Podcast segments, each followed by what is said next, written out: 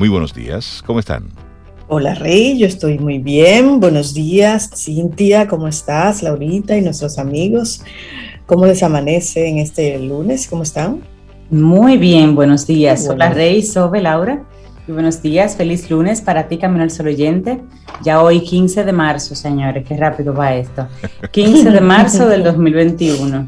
Bueno, cuando el mes llega a su primera quincena, ya, va por la bajadita. Ya, se fue. Sí, se fue. Sí, es Así cierto. que buenos días es la a sensación. todos nuestros amigos Camino a los Sol oyentes. Esperamos que hayan pasado un buen fin de semana. Por cierto, puedes contarnos cómo estuvo este, este fin de semana, estos días, descansaste un poco y puedes hacerlo a través del 849-785-1110.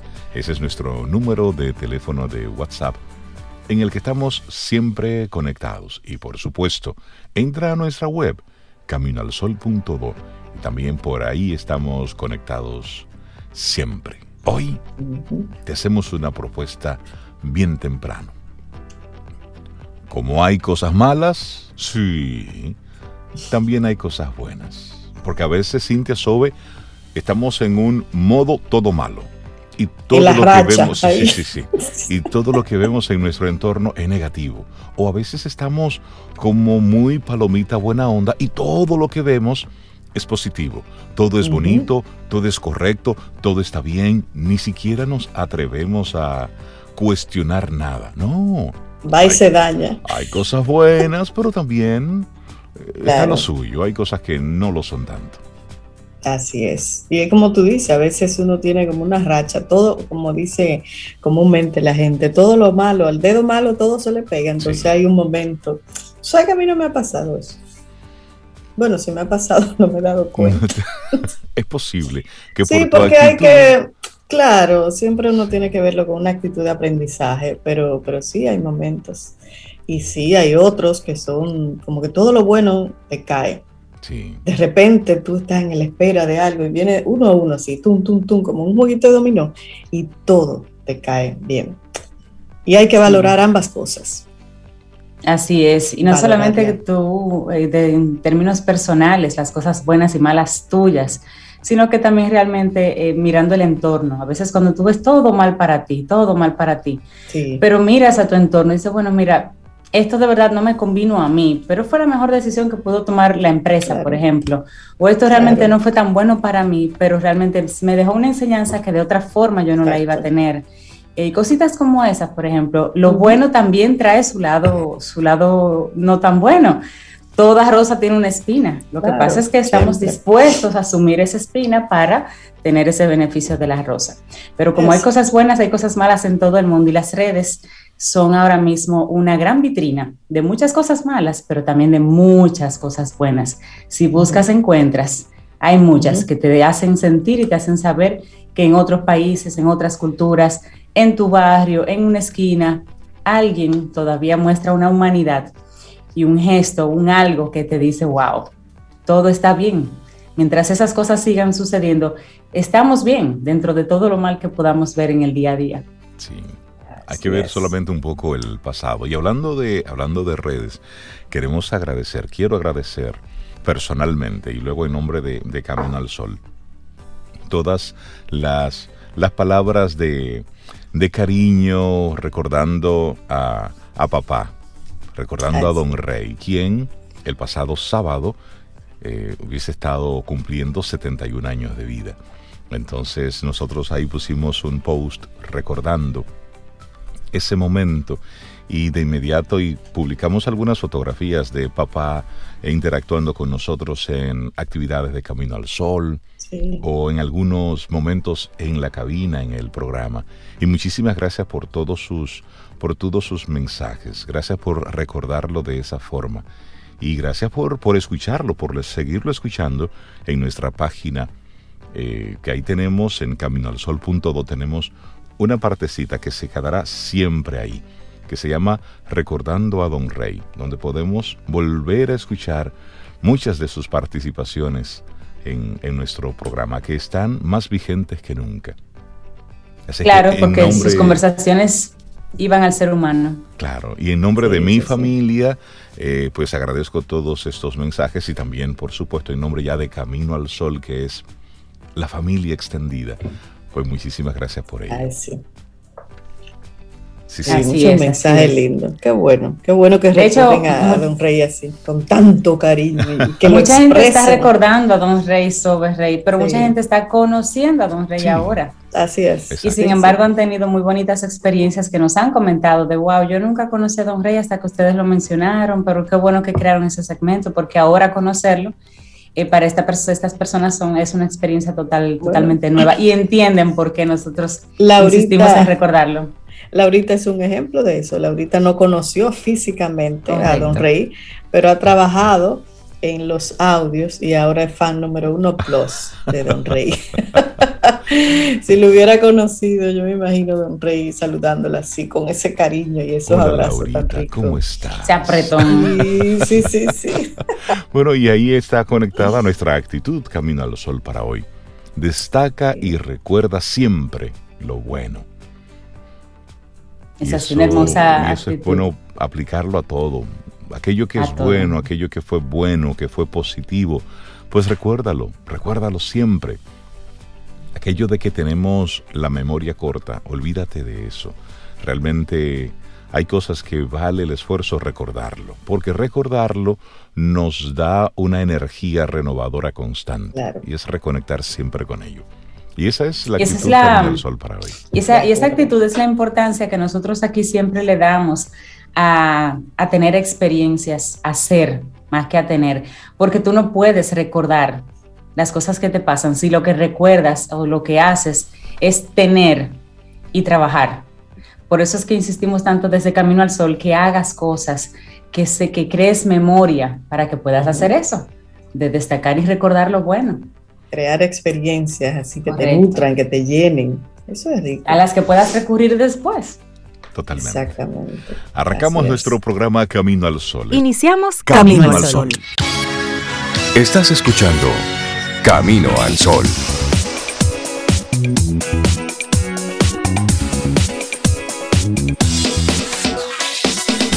Laboratorio Patria Rivas presenta En Camino al Sol la reflexión del día.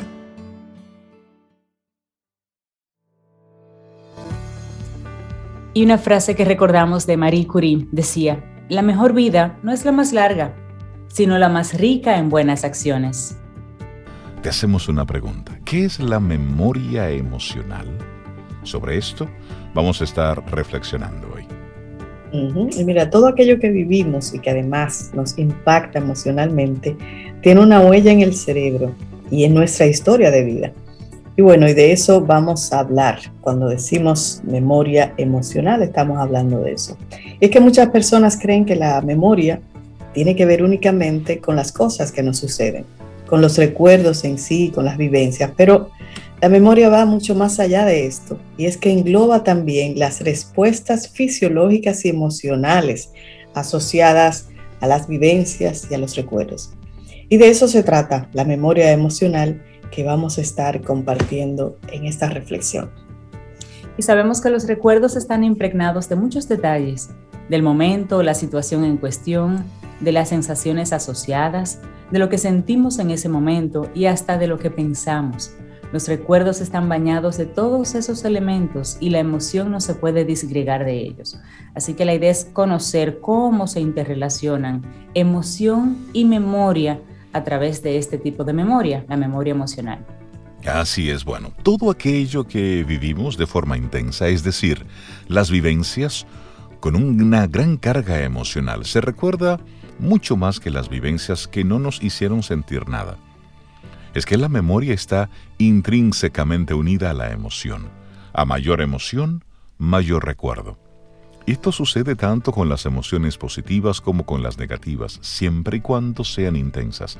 Además, otra causa que explicaría por qué recordamos más las vivencias emocionales es porque tendemos a recordarlas con más frecuencia, lo que hace que los circuitos cerebrales encargados de hacer perdurar ese recuerdo se estén reforzando constantemente, es decir, Cuanto más recordamos un hecho, más se refuerza ese recuerdo en la memoria y entonces está más accesible para nosotros.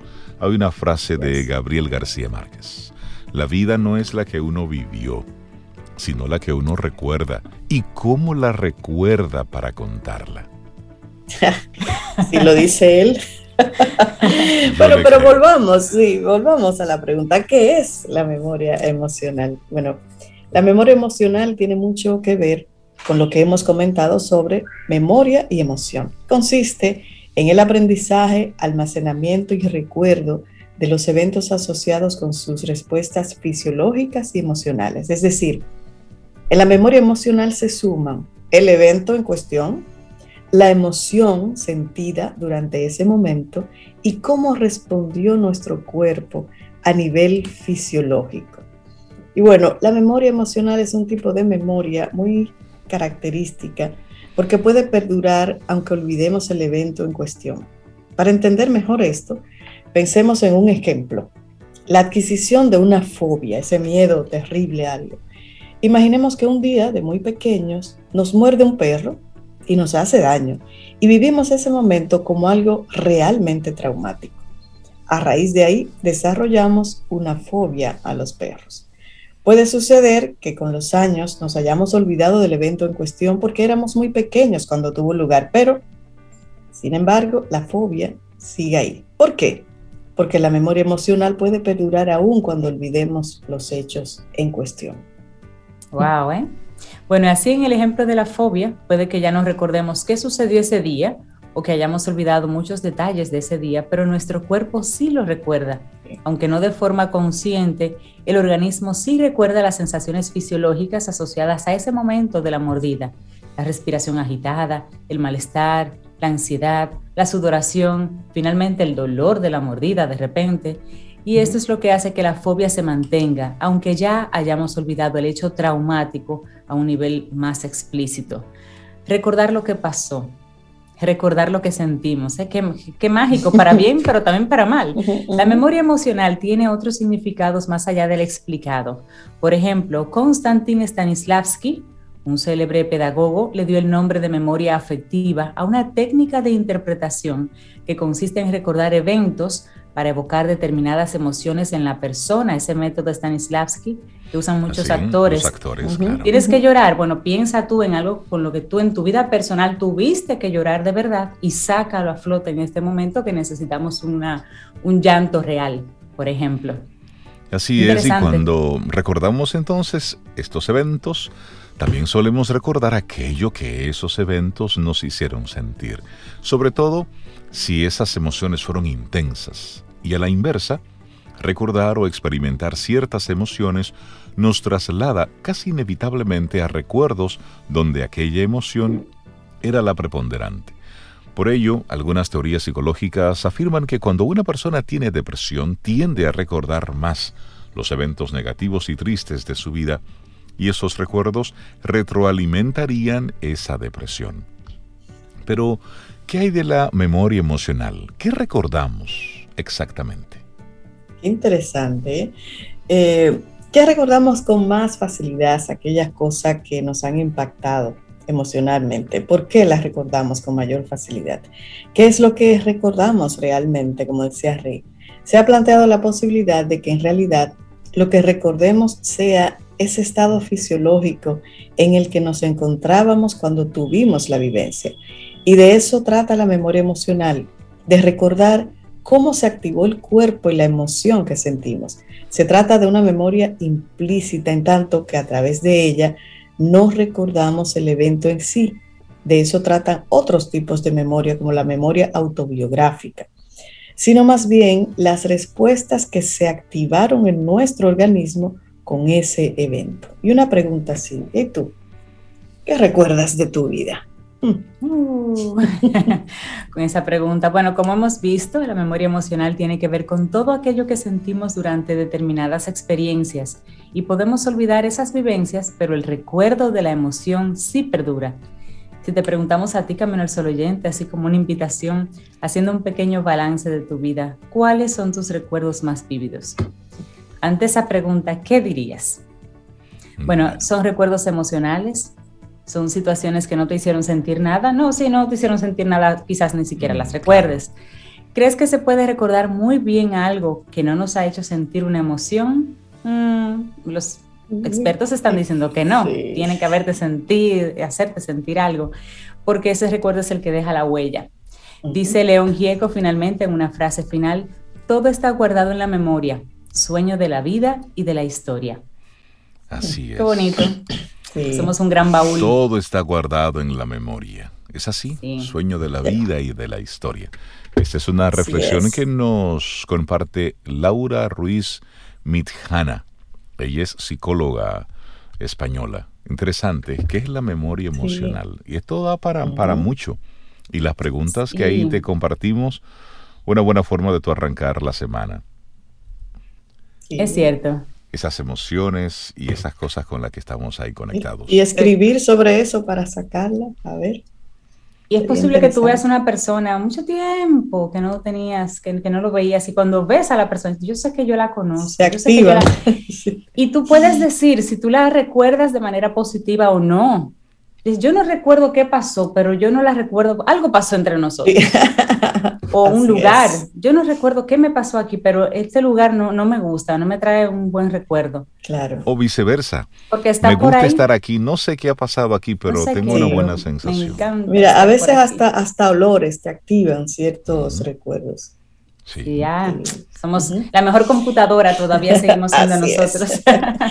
¿Qué es la memoria emocional? Laura Ruiz Mitjana nos las trae en el día de hoy. Laboratorio Patria Rivas presentó En Camino al Sol, la reflexión del día. Estás escuchando Camino al Sol.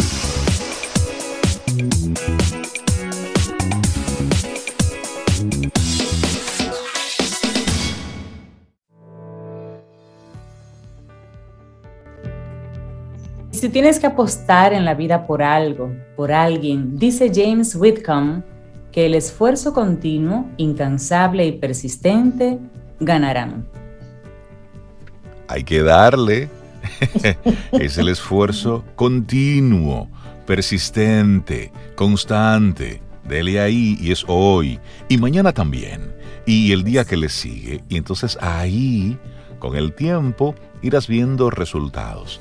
Eso de la gratificación instantánea solo existe en películas y solo existe en la mente de algunas personas. Pero usted quiere ver resultados. Bueno, constancia. Y hablando de constancia, César Cordero tiene nueve años de forma constante conversando con nosotros los lunes aquí en Camino al Sol. César Cordero de Del Carnegie Dominicana. Buenos días, bienvenido a Camino al Sol, ¿cómo estás? Muy buenos días, me encantan esas frases que te mueven a pensar, porque cuando escuchamos la palabra constante, podemos caer en la trampa de que es siempre al mismo ritmo, a la misma velocidad, con el mismo afán. Y, y algo que yo he aprendido en las carreras, y ahí está Sobeida, ¿verdad? Mi colega, es que tú tienes que ser constante, pero puedes mantener diferentes ritmos escuchar tu cuerpo, saber cuándo descansar un poquito, cuándo acelerar otro poco. Entonces, señores, se trata de constancia, no de agite, no de, ah, no, no, no, no, no, tranquilos. no de agite. Claro. No, no, yo estoy seguro que, que Sobeida llegó a ver personas que salían, mira, a tropera así, y después ya se lo encontraba a mitad de camino. ¿Qué te pasó? O, lesionados. Ah. Lesionados. Eso. Sí, eso, eso, eso lo vi entonces, con frecuencia. Esa constancia vamos a llevarla de, de manera que nosotros podamos decir, tal como ustedes señalan, wow, estoy avanzando en el camino correcto y voy a ser constante, aunque todos los días nos traen retos diferentes que nos van a cambiar en cierta manera el ritmo. O sea que me, encanta esa frase y la voy a, a, como dicen por ahí, a darle un refresh en mí mismo. Buenísimo eso. Y hoy nos traes una propuesta interesante. Los dos lados del liderazgo. Sí, porque solamente se habla de liderazgo desde arriba. Ahora, antes de comenzar, Rey, con mi tema, yo quiero enviar un saludo mega especial para un Camino al Sol oyente De, de 12 años que es fiel con nosotros, con su mamá.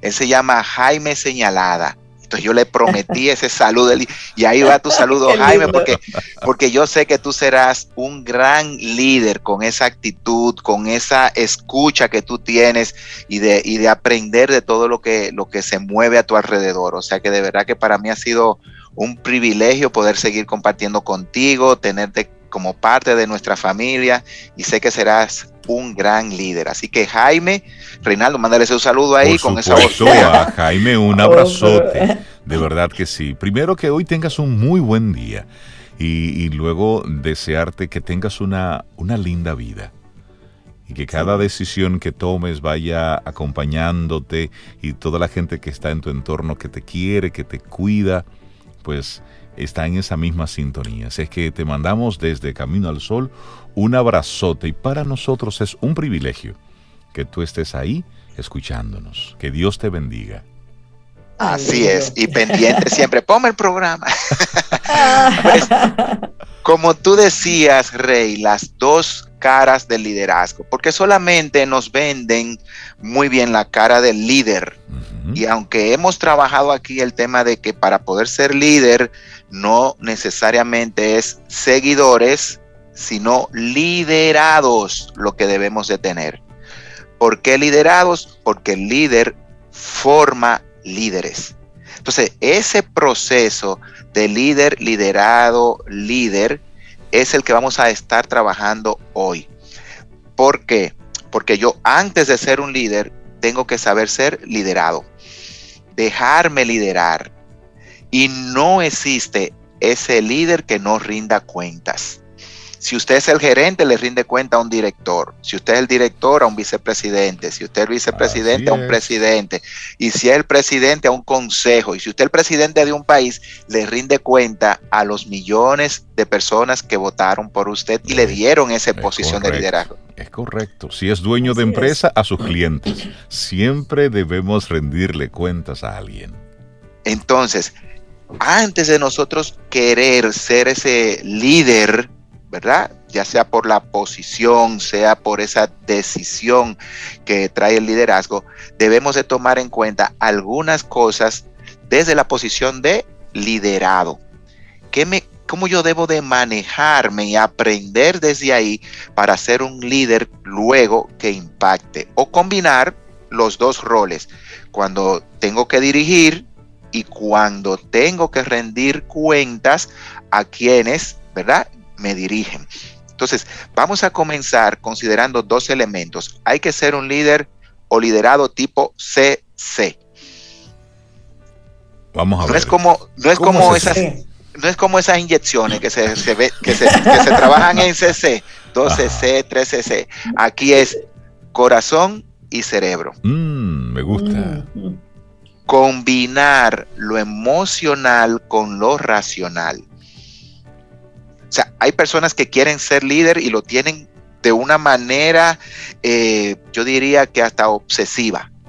Y entonces caemos en la trampa de dañar a otros, porque yo tengo que ser el que tome la dirección.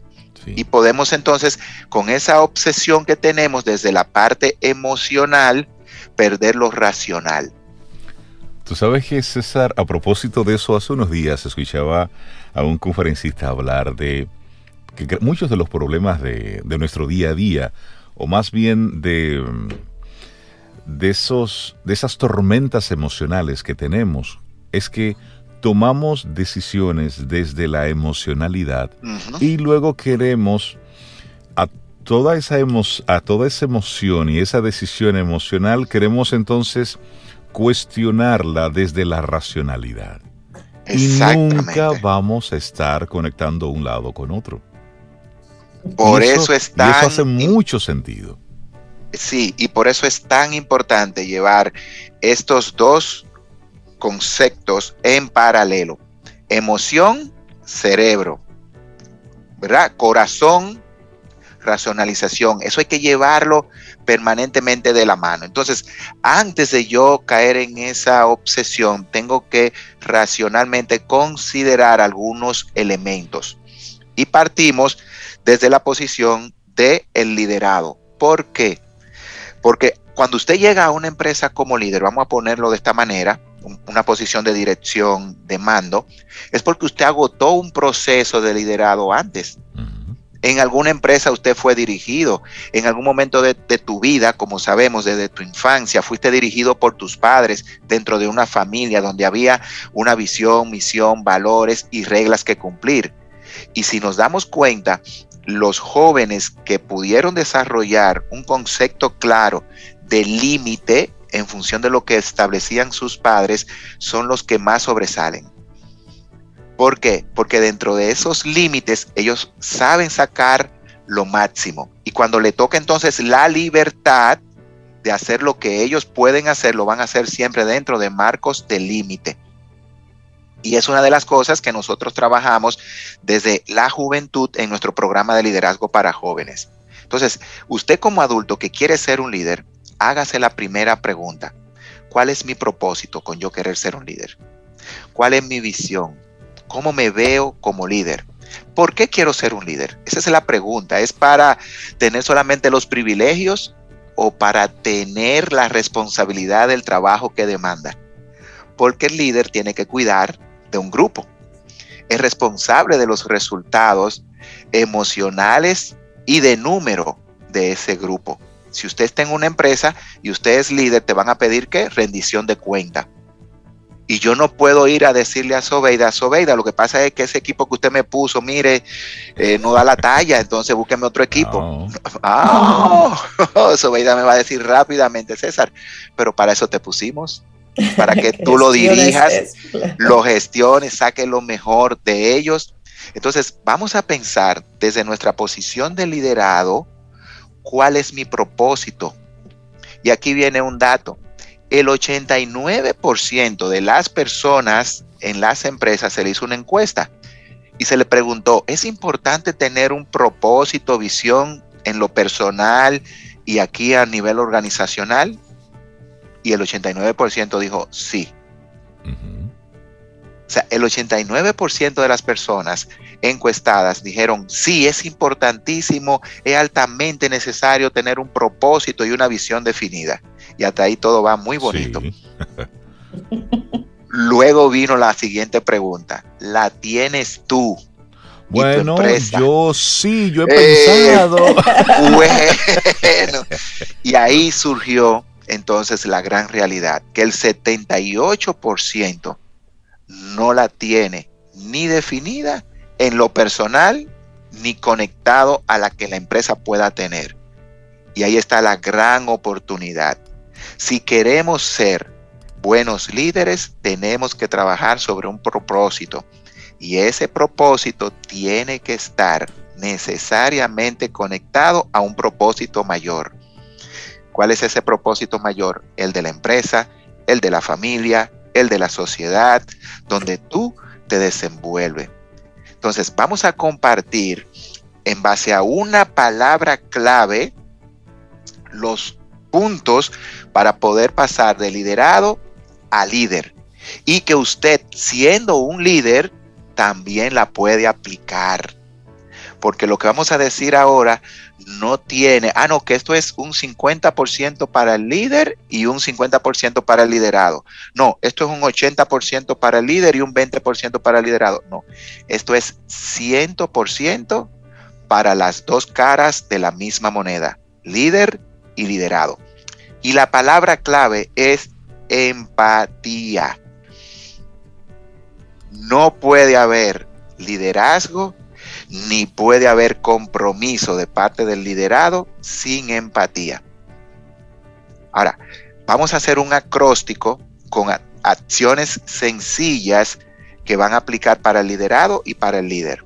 Primera, de la empatía, la E, establecer sintonía emocional con todos los que te toque trabajar. El líder de hoy en esta crisis tiene que hacer empatía con quién? Con todas las personas que él dirige. Saber que tienen estrés, presión, tensión y usted tiene que conectar emocionalmente con ellos. Pero si usted es un colaborador en una empresa, hoy usted tiene que hacer empatía con la dirección, la alta gerencia. Saber que ellos también tienen presión, que esa nómina, hoy que es 15, tiene que aparecer de donde sea. Sí o sí o sí. Entonces, yo tengo que hacer empatía y conectar emocionalmente con qué?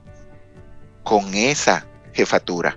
Y, la jefatura con la parte de abajo. Sí, y, es bueno que tú lo menciones, César, porque a veces cuando estás en modo empleado y ves fechas como estas, ah. no piensas mucho lo que la gerencia tuvo que hacer para estar cumpliendo constantemente. Y más en un tiempo que ha sido retador. Muchas empresas que han estado sorteando el mantener vivas las operaciones, eso tiene un, mérito, eso tiene un mérito y un peso cuando tú ves tantas empresas que, han cerrado, porque no han soportado, porque simplemente no han podido continuar las operaciones.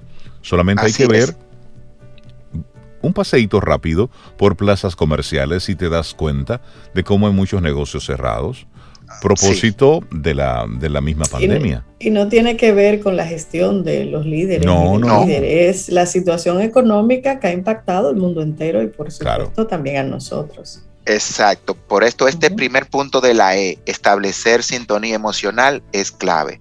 Luego viene la M, moverse con agilidad hay que ser ágil dentro de la empresa. No podemos esperar a que todo, todo, todo venga en base a lo que me mandaron a hacer. ¿Qué puedo yo de manera ágil hacer? Recopilar información, tomar decisiones.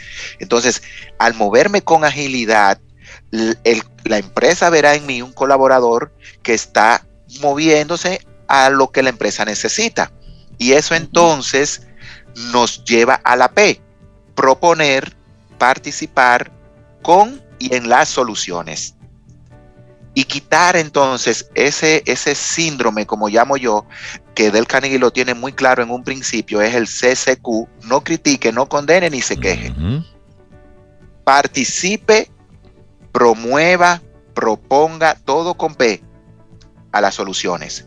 Si hay una situación, participe de la solución, proponga, promueva la solución. Sí, esté ahí en tiempo presente, esté activo, muévase.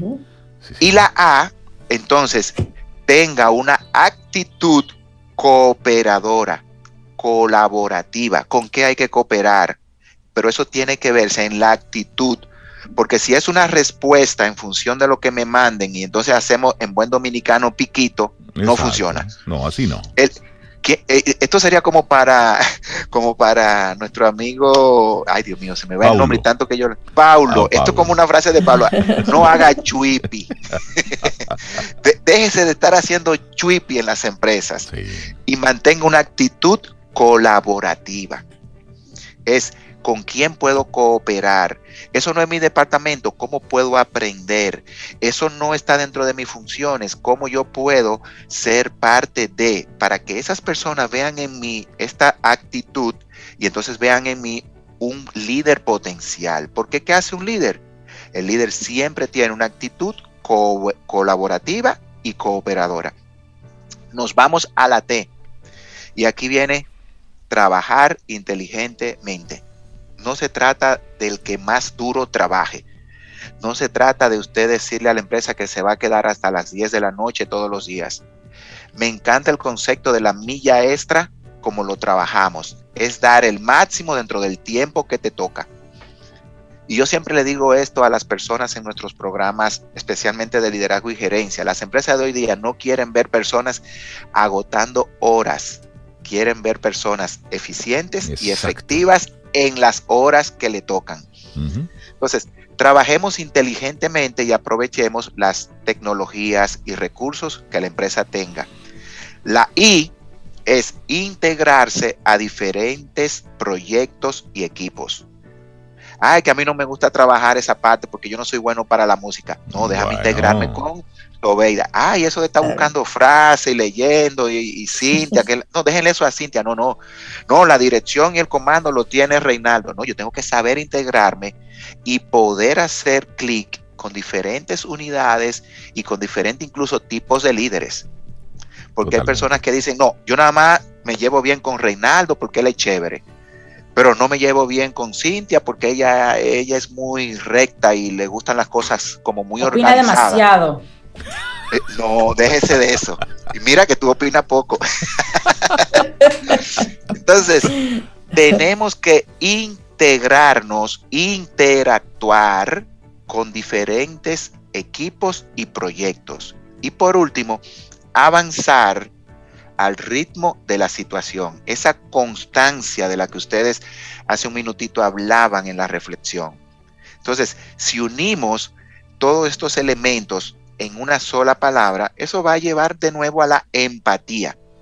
Entonces, si yo quiero ser un buen liderado para considerar mi paso a ser un gran líder, tengo que mostrar esta empatía.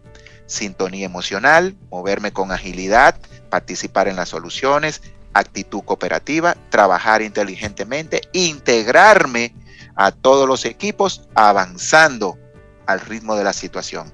Eso nos va a llevar de liderados a líderes. Y al ser líderes, entonces ganarnos el respeto de las personas que trabajan con nosotros. Buenísimo. César Excelente. Cordero, la gente Me que encanta. quiera conectar con Del Carnegie y los diferentes programas que están ofreciendo.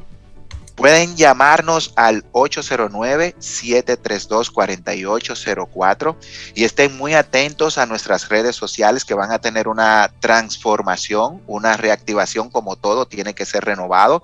Entonces, Del Carnegie, a través de las redes sociales, vamos a estar compartiendo eh, nuevas iniciativas a través de Instagram, a través de LinkedIn, a través del mismo Facebook. Entonces, la idea es activar más ese contacto a través de ese medio. Ahora mismo seguimos trabajando con el programa de liderazgo para jóvenes que ya inició y el de liderazgo para adultos comienza el 24 de este mes. Ya dentro de una semana usted podrá ver todas estas habilidades y competencias en un programa desarrollado exclusivamente para este tiempo. Liderazgo para adultos. Entonces, 809-732-4804. Y seamos buenos liderados para ser todavía mejores líderes. Buenísimo. César Cordero de. Del Carnegie Dominicana, muchísimas gracias. Que tengas una semana potente. Y te Así será. con música. Escuchas, escuchas. Camino al sol. Camino al sol.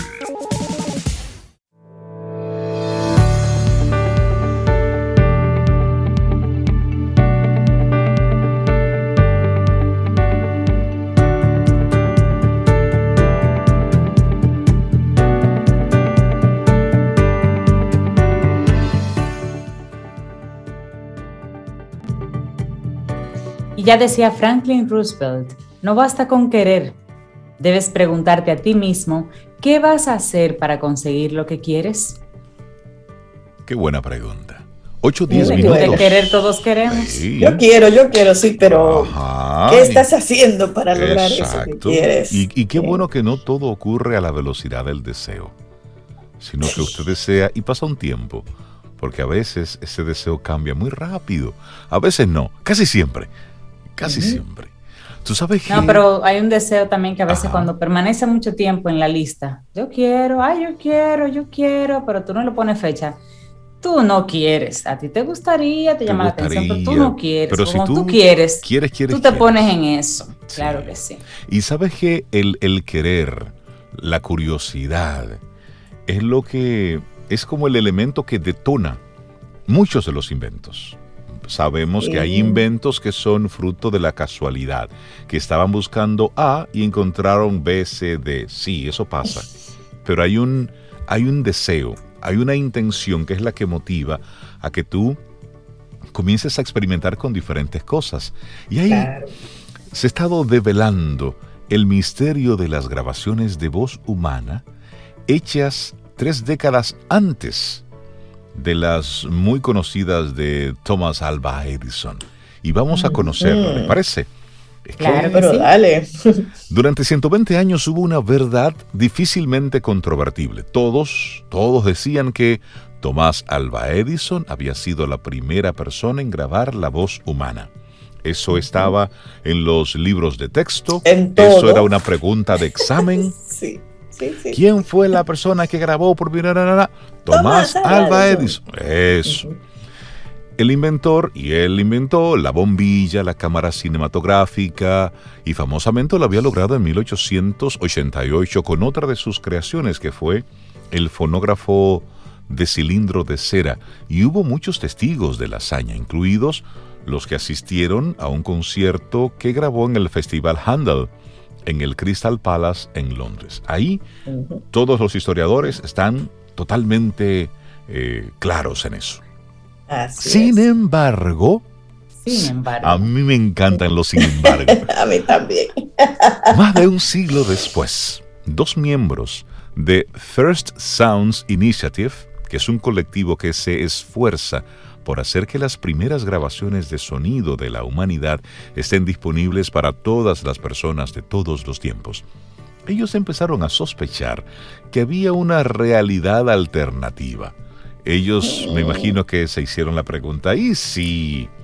Bueno, sus sorprendentes descubrimientos llevaron a que en el 2008 esta historia, la de que Tomás Alva Edison fue la primera persona en grabar la voz humana, esta historia en el 2008 fue reescrita dos veces. Y hay ahí entonces unos hallazgos.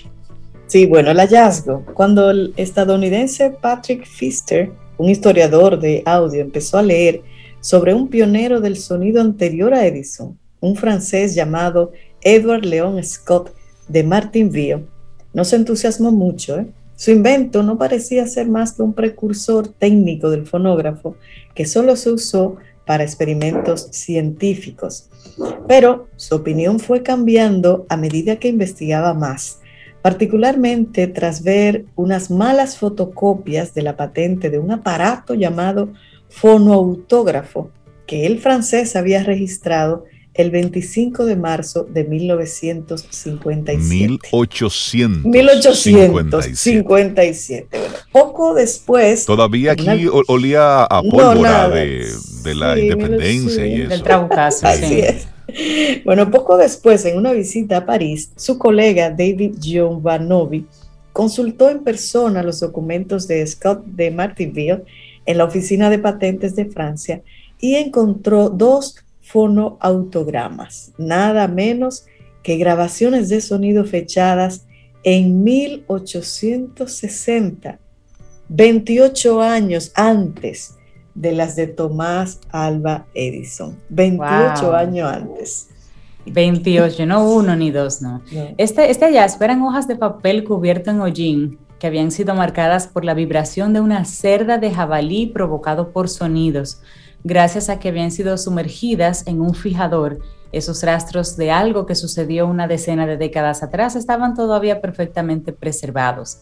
El desafío consistía en traducir esas marcas en ondas sonoras Giannovani le envió los papeles a Pfister a Estados Unidos, quien con su computadora, también en esa época, ¿verdad? Se abocó a la tarea apenas los recibió. Dice, terminé quedándome despierto toda la noche, confesó Pfister al programa La Orquesta de los Sonidos Perdidos, de la BBC. Oye, qué interesante. Esa orquesta, Sobe, anótala por ahí. De los sonidos perdidos. La orquesta de los sonidos perdidos tuvo que ajustar manualmente las ondas de sonido usando como referencia las vibraciones inscritas por un diapasón que Scott había grabado en los mismos documentos precisamente para tal fin. Cuando salió el sol, finalmente, dice él, pude escuchar la grabación. Era la canción folclórica francesa o Clair de Lune, o Claro de Luna, algo así. Bueno, claro de luna. perdón mi francés. Claro de luna. claro de luna. Sentado allí, dice él, me di cuenta de que era la primera persona en escuchar a alguien cantar antes del estallido de la guerra civil estadounidense. Wow. Se me puso la piel de gallina y a nosotros ahora con él. No solo eso, Fister fue además el primero en escuchar esa grabación. Eso se hizo, pero nunca se escuchó. Nunca se escuchó. Edward Leon Scott de Martinville nunca la había reproducido. De hecho, ni siquiera lo intentó. Wow, ¿eh? qué interesante. Bueno, Scott era editor y tipógrafo de manuscritos en una editorial científica de París. Como un buen hombre de letras, su sueño había sido otro. ¿Qué tal si un escritor, se preguntó, pudiera dictar un sueño? Oigan cómo arranca todo esto con esta imaginación. ¿Qué tal si un escritor pudiera dictar un sueño fugaz en medio de la noche y al despertar descubrir no sólo que ha sido escrito, sino regocijarse en su libertad de la pluma, ese instrumento con el cual lucha y se enfría la expresión? Básicamente lo que este señor quería era crear un aparato que cumpliera una función similar a los programas de reconocimiento automático del habla modernos, una herramienta capaz de procesar la señal de voz emitida por el ser humano y convertirla en símbolos que pudieran luego ser leídos con facilidad. Y dice él, oye qué interesante esto, la imprudente idea de fotografiar la palabra se le había ocurrido un día a mediados del siglo XIX, luego de leer un texto sobre la fisiología humana, y decía, decía, si la fotografía podía capturar imágenes fugaces con lentes que imitaban el ojo, ¿no podría una réplica del oído capturar las palabras habladas? Me encanta esa, idea. Sí, fotografiar la palabra, hablada, muy chulo. Bueno. y su inspiración, Rey Cintia, dio a luz el fonoautógrafo un autoescritor de sonido, oye qué loco, un autoescritor de sonido, y volvió a soñar con que la caligrafía escrita en hollín, que consideraba como una taquigrafía natural, algún día se leería con la misma facilidad que los símbolos que habíamos inventado, como las letras. Por lo pronto, había realizado su visión de hacer del sonido, desde siempre invisible y pasajero, algo visible y permanente. Después de que su auto, autógrafo, fonoautógrafo captara la atención de la institución SEIN, que es la está en francés, no importa, la industria nacional de whatever, una asociación de expertos que evalúa las nuevas tecnologías y sus posibles contribuciones a la industria francesa, ese es el SEIN. Scott tuvo apoyo para mejorar su invento. Más tarde se asoció con Rudolf Koenig, un constructor de instrumentos científicos de precisión, para comercializarlo, ofreciéndolo en el catálogo como un aparato capaz de llenar un vacío en la acústica que decía, está un siglo atrás de otras ciencias experimentales, careciendo de instrumentos de observación, medición y análisis, como la astronomía antes de la invención del telescopio. Sí, estaba claro de que era algo que estaba apenas haciendo. Exactamente. Pero qué mente, dice, el fonoautógrafo era un medio de diseccionar los fenómenos sonoros, un microscopio que no solo muestra los sonidos, sino que conserva su huella. Por eso son las, las imágenes. Mostrar sonidos más que reproducirlos, fue siempre su intención, y con ello en mente, Scott hizo varias decenas de grabaciones de fragmentos de canciones, poesía y de teatro en varios idiomas que yacieron en silencio, pero a salvo, casi olvidadas en varias venerables instituciones francesas. Hasta el año 2008, con la tecnología actual, una de esas grabaciones cobró vida como un fantasma atravesando una cortina velada de tiempo y eso lo dice uno de los expertos de la BBC, a la BBC cuando se involucró en este proceso. Claro. Bueno, pues la grabación de Claro de Luna en la voz de una niña que Yavonni y Fister pensaron podría ser la hija de Scott, no sería dulce y esto fue develado al público, se hizo viral. Bueno, a muchos no les pareció tan dulce la voz de la niña. Hay una eh, reproducción ahí que se puede hacer de la voz, de 20 segundos. Déjame ver interesante escucharla. si la podemos colocar. Vamos a ver. A ver, a ver, a ver. Y nos damos esa experiencia.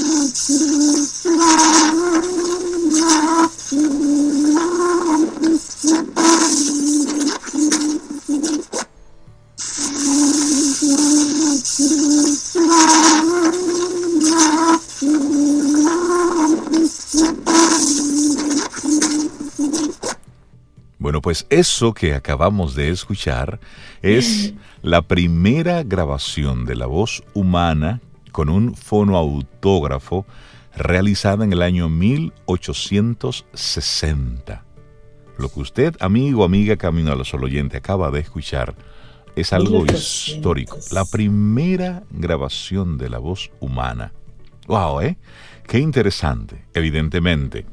Fue lo primero que se grabó, está apenas... por eso suena así como tan... claro, apenas lo podemos... Exacto. Sí, sí, sí. Pero realmente es, es, es interesante ver cómo la historia. ¿Te gustaría editar eso, No, pero. Y sacarle un poquito de. Pero lo, interesante es cómo bueno, nosotros agradecemos nuestro trabajo a este señor. Claro que al sí. inventor del fonautógrafo, porque en un estudio de grabaciones que hacemos muchas fotografías de la palabra hablada, Rey. Es esto. Nosotros debemos lo que hacemos precisamente a esta pregunta que este señor se hizo una vez. Y oye, ¿Dónde comenzaba todo? ¿Te imaginas que tus sueños pudieran ser transcritos? Óyeme, ¿qué, qué forma tan curiosa de iniciar eh, un proceso de investigación, de, búsqueda, de cómo tú responder a estas preguntas. Y esto fue lo que, lo que al final nos damos cuenta, de que la historia se reescribe una y otra vez. De lo que creemos que es, a lo mejor mañana es otra cosa. Pero te cuento algo. Eso que acabamos de escuchar, que pareció esa voz, ¿verdad? se cree que es la voz de la hija de Scott, no sé qué, no sé cuándo. Años después, varios años después, bueno, no, poco tiempo después, quizás un año después, las mismas personas que manipularon este audio, que lo hicieron posible escuchar ahora eh, a esta nueva generación, se dieron cuenta que cuando le dieron a play desde Claro de Luna, cuando hicieron sonar la grabación, estaba al doble de la velocidad normal con la que fue grabada. Exactamente. Y cuando ellos corrigieron este pequeñísimo detalle, oh sorpresa, ya la voz no era la de una niña. Se dieron cuenta que era la voz del propio Scott y la historia tuvo que volver a reescribirse. no, que no era la niña, que fue Scott. ¿Les parece si la escuchamos? Vamos a escuchar esa. Por favor.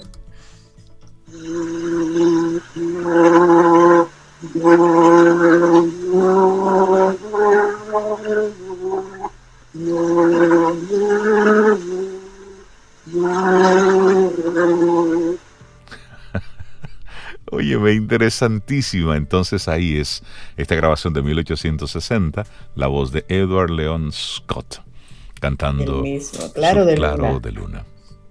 Bueno, y en el 2015 la UNESCO inscribió en su registro de la memoria del mundo las primeras grabaciones, esto que acabas de escuchar, que hemos acabado de escuchar, eh, la UNESCO lo inscribió en las primeras grabaciones de la humanidad de su propia voz, los fonoautogramas de Edward Leon Scott.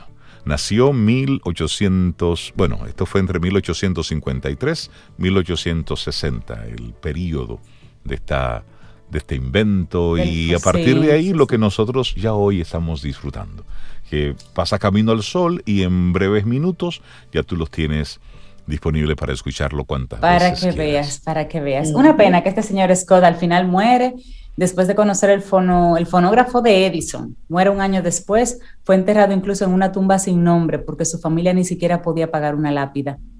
En su testamento, el señor Scott pidió a sus hijos que por lo menos se aseguraran de que él y su invento no fueran olvidados. Bueno, la historia, la historia paga. Muchos mucho tiempo después, muchos años después, pero pero hoy, en el 2021, estamos hablando de esto que ocurrió en el año 1860. 8.25 minutos y gracias a, estos primeros intentos de Edward Leon Scott podemos entonces tener la magia de la música con nosotros hoy. Ay, sí, y otra magia sucedió en un centro comunitario de Massachusetts, en Berkshire. ¿Tú te imaginas, Rey? ¿Ustedes se imaginan, Rey, Cintia, Laurita, que ustedes estén esperando ahí los 15 minutos después que le ponen la segunda dosis de su vacuna Ajá, COVID? Ok que tú estés ahí tranquilo y de repente tú empieces a escuchar un violonchelo. Y cuando tú te giras así, tú ves al propio Joe Ma. Tocando en el centro de vacunación. Él fue a ese centro de vacunación, se puso su segunda dosis de COVID y, se sentó con su violonchelo a tocar para deleite de todo el que estaba ah, alrededor. Wow. ¿Tú te imaginas? Wow. Acuérdense que en todo este COVID él había hecho un concierto así como muy íntimo y ha estado interpretando temas y lo comparte en las redes eh, que se llaman Songs of Comfort, como canciones de comfort, eso Sí, para, para reconfortar. la comodidad, para la Exactamente. Y eso hizo él en ese centro de vacunación. Mm. disfruta tu café en compañía de Camino al Sol.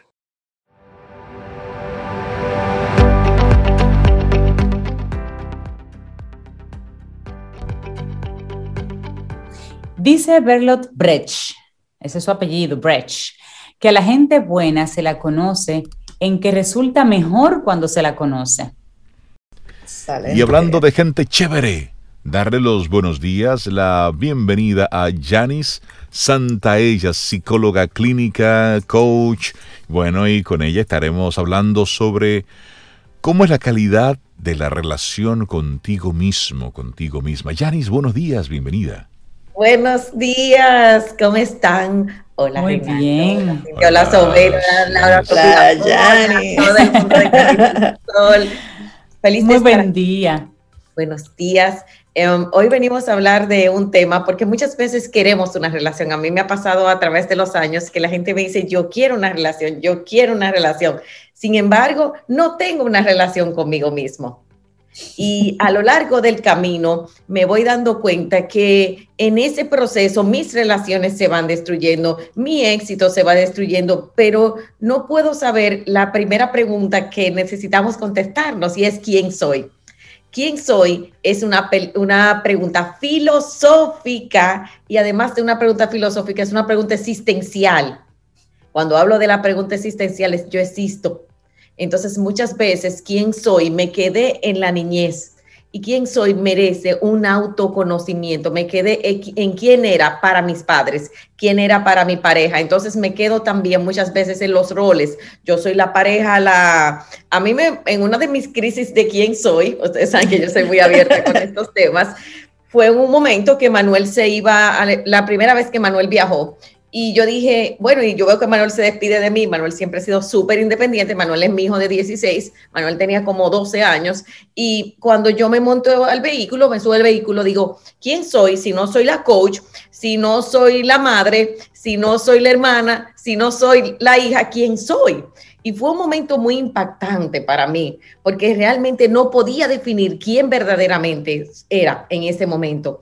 Y ahí empezó un nuevo camino. Muchas veces sentimos culpa, dolor, estamos en, un momento de pérdida. Ese momento es correcto, porque estamos rompiendo cordones de nuestro pasado, estamos en creencia. Y ahí, ¿qué se hace importante, señores? Buscar ayuda, porque para encontrarte muchas veces necesitamos ese guía, ese maestro, ese terapeuta, ese coach que te va a decir a ti y te va a hacer las preguntas adecuadas. Así que el primer paso es autoconocimiento. Una persona que se define en conocerse de la forma que tú quieras, de la forma que te haga sentido a ti. El segundo paso es saber qué tú quieres.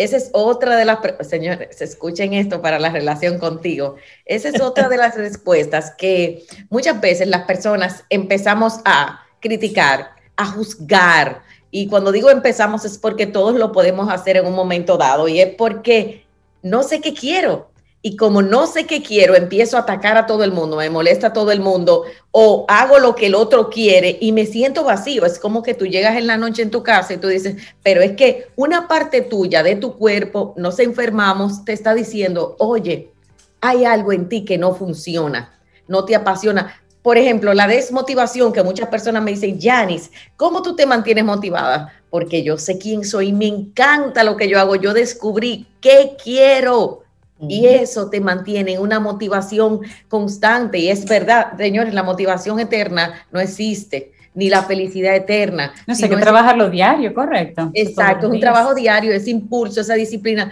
pero necesitamos tener ese que yo quiero.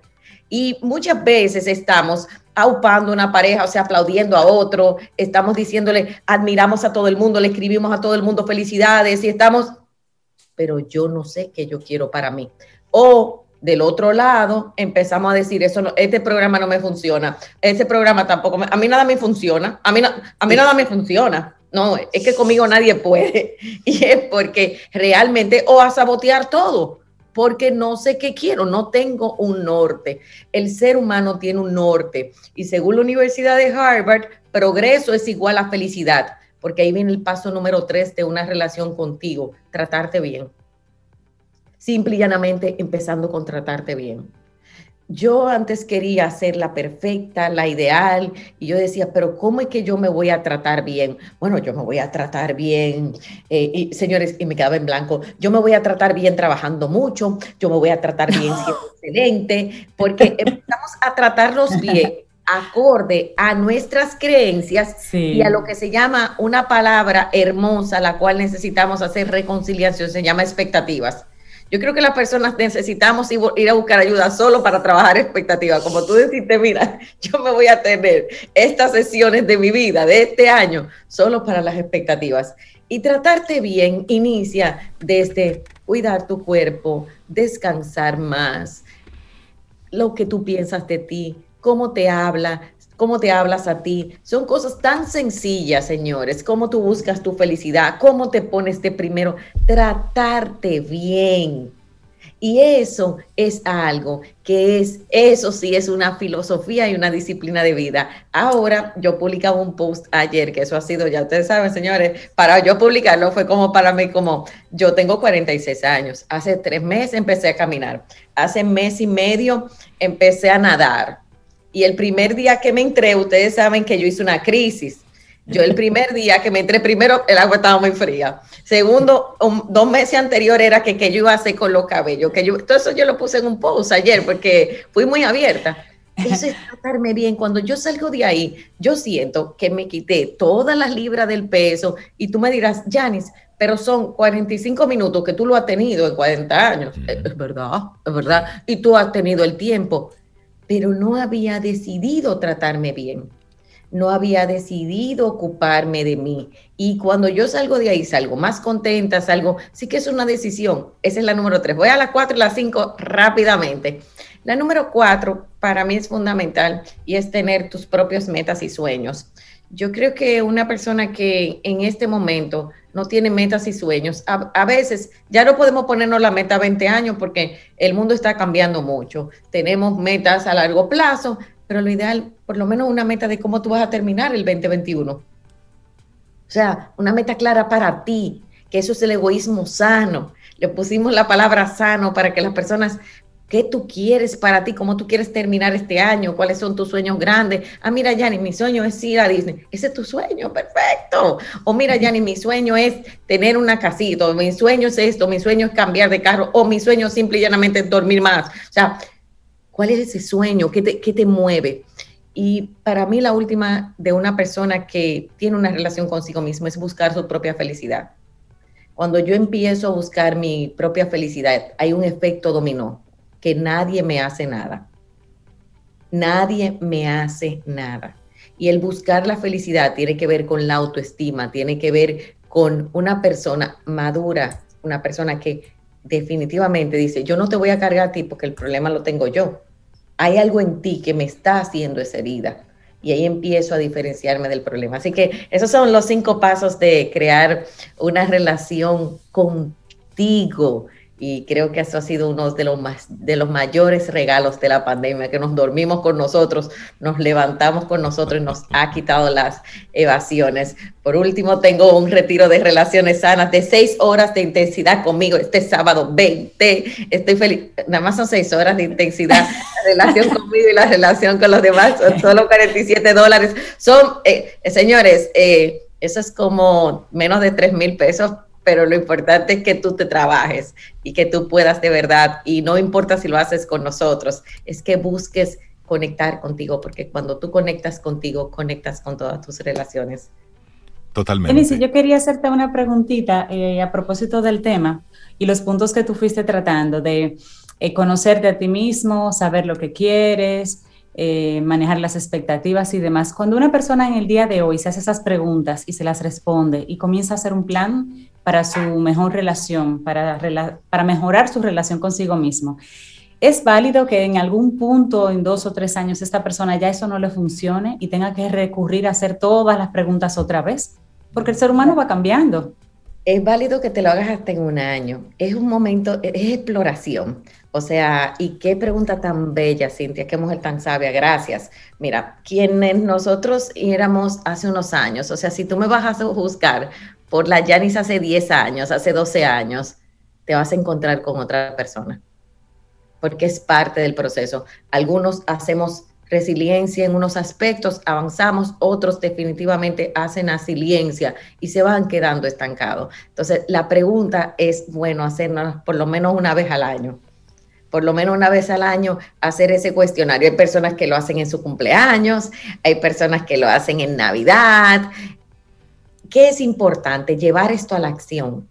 Yo les recomiendo ahí que tú te tomes cinco minutos diario contigo, ya sea cuando te levantas, ya sea cuando te acuestas, ya sea en el día, esos cinco minutos de o de reconocimiento, de reforzamiento, de hablarte y contestarte, hasta los mismos negocios, aquí que vienen tantas personas de negocios, a mí como empresaria, a mi lado empresaria, eh, que ha sido todo un tema poder combinar la empresaria con la terapeuta, con la mamá, ese lado empresario, ¿cuánto tiempo tú le dedicas al negocio en puntual?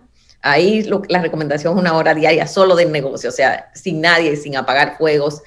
Pero yo para la persona empiezo con cinco minutos, con ese momento de hablarte y de contestarte. Ahí funciona mucho la meditación, funciona mucho llevar un diario, pero sobre todo la acción, cosas que te hagan feliz. Tú te programas el día antes. Yo ayer publicaba algo y yo decía, ¿cuál va a ser mi momento feliz de mañana?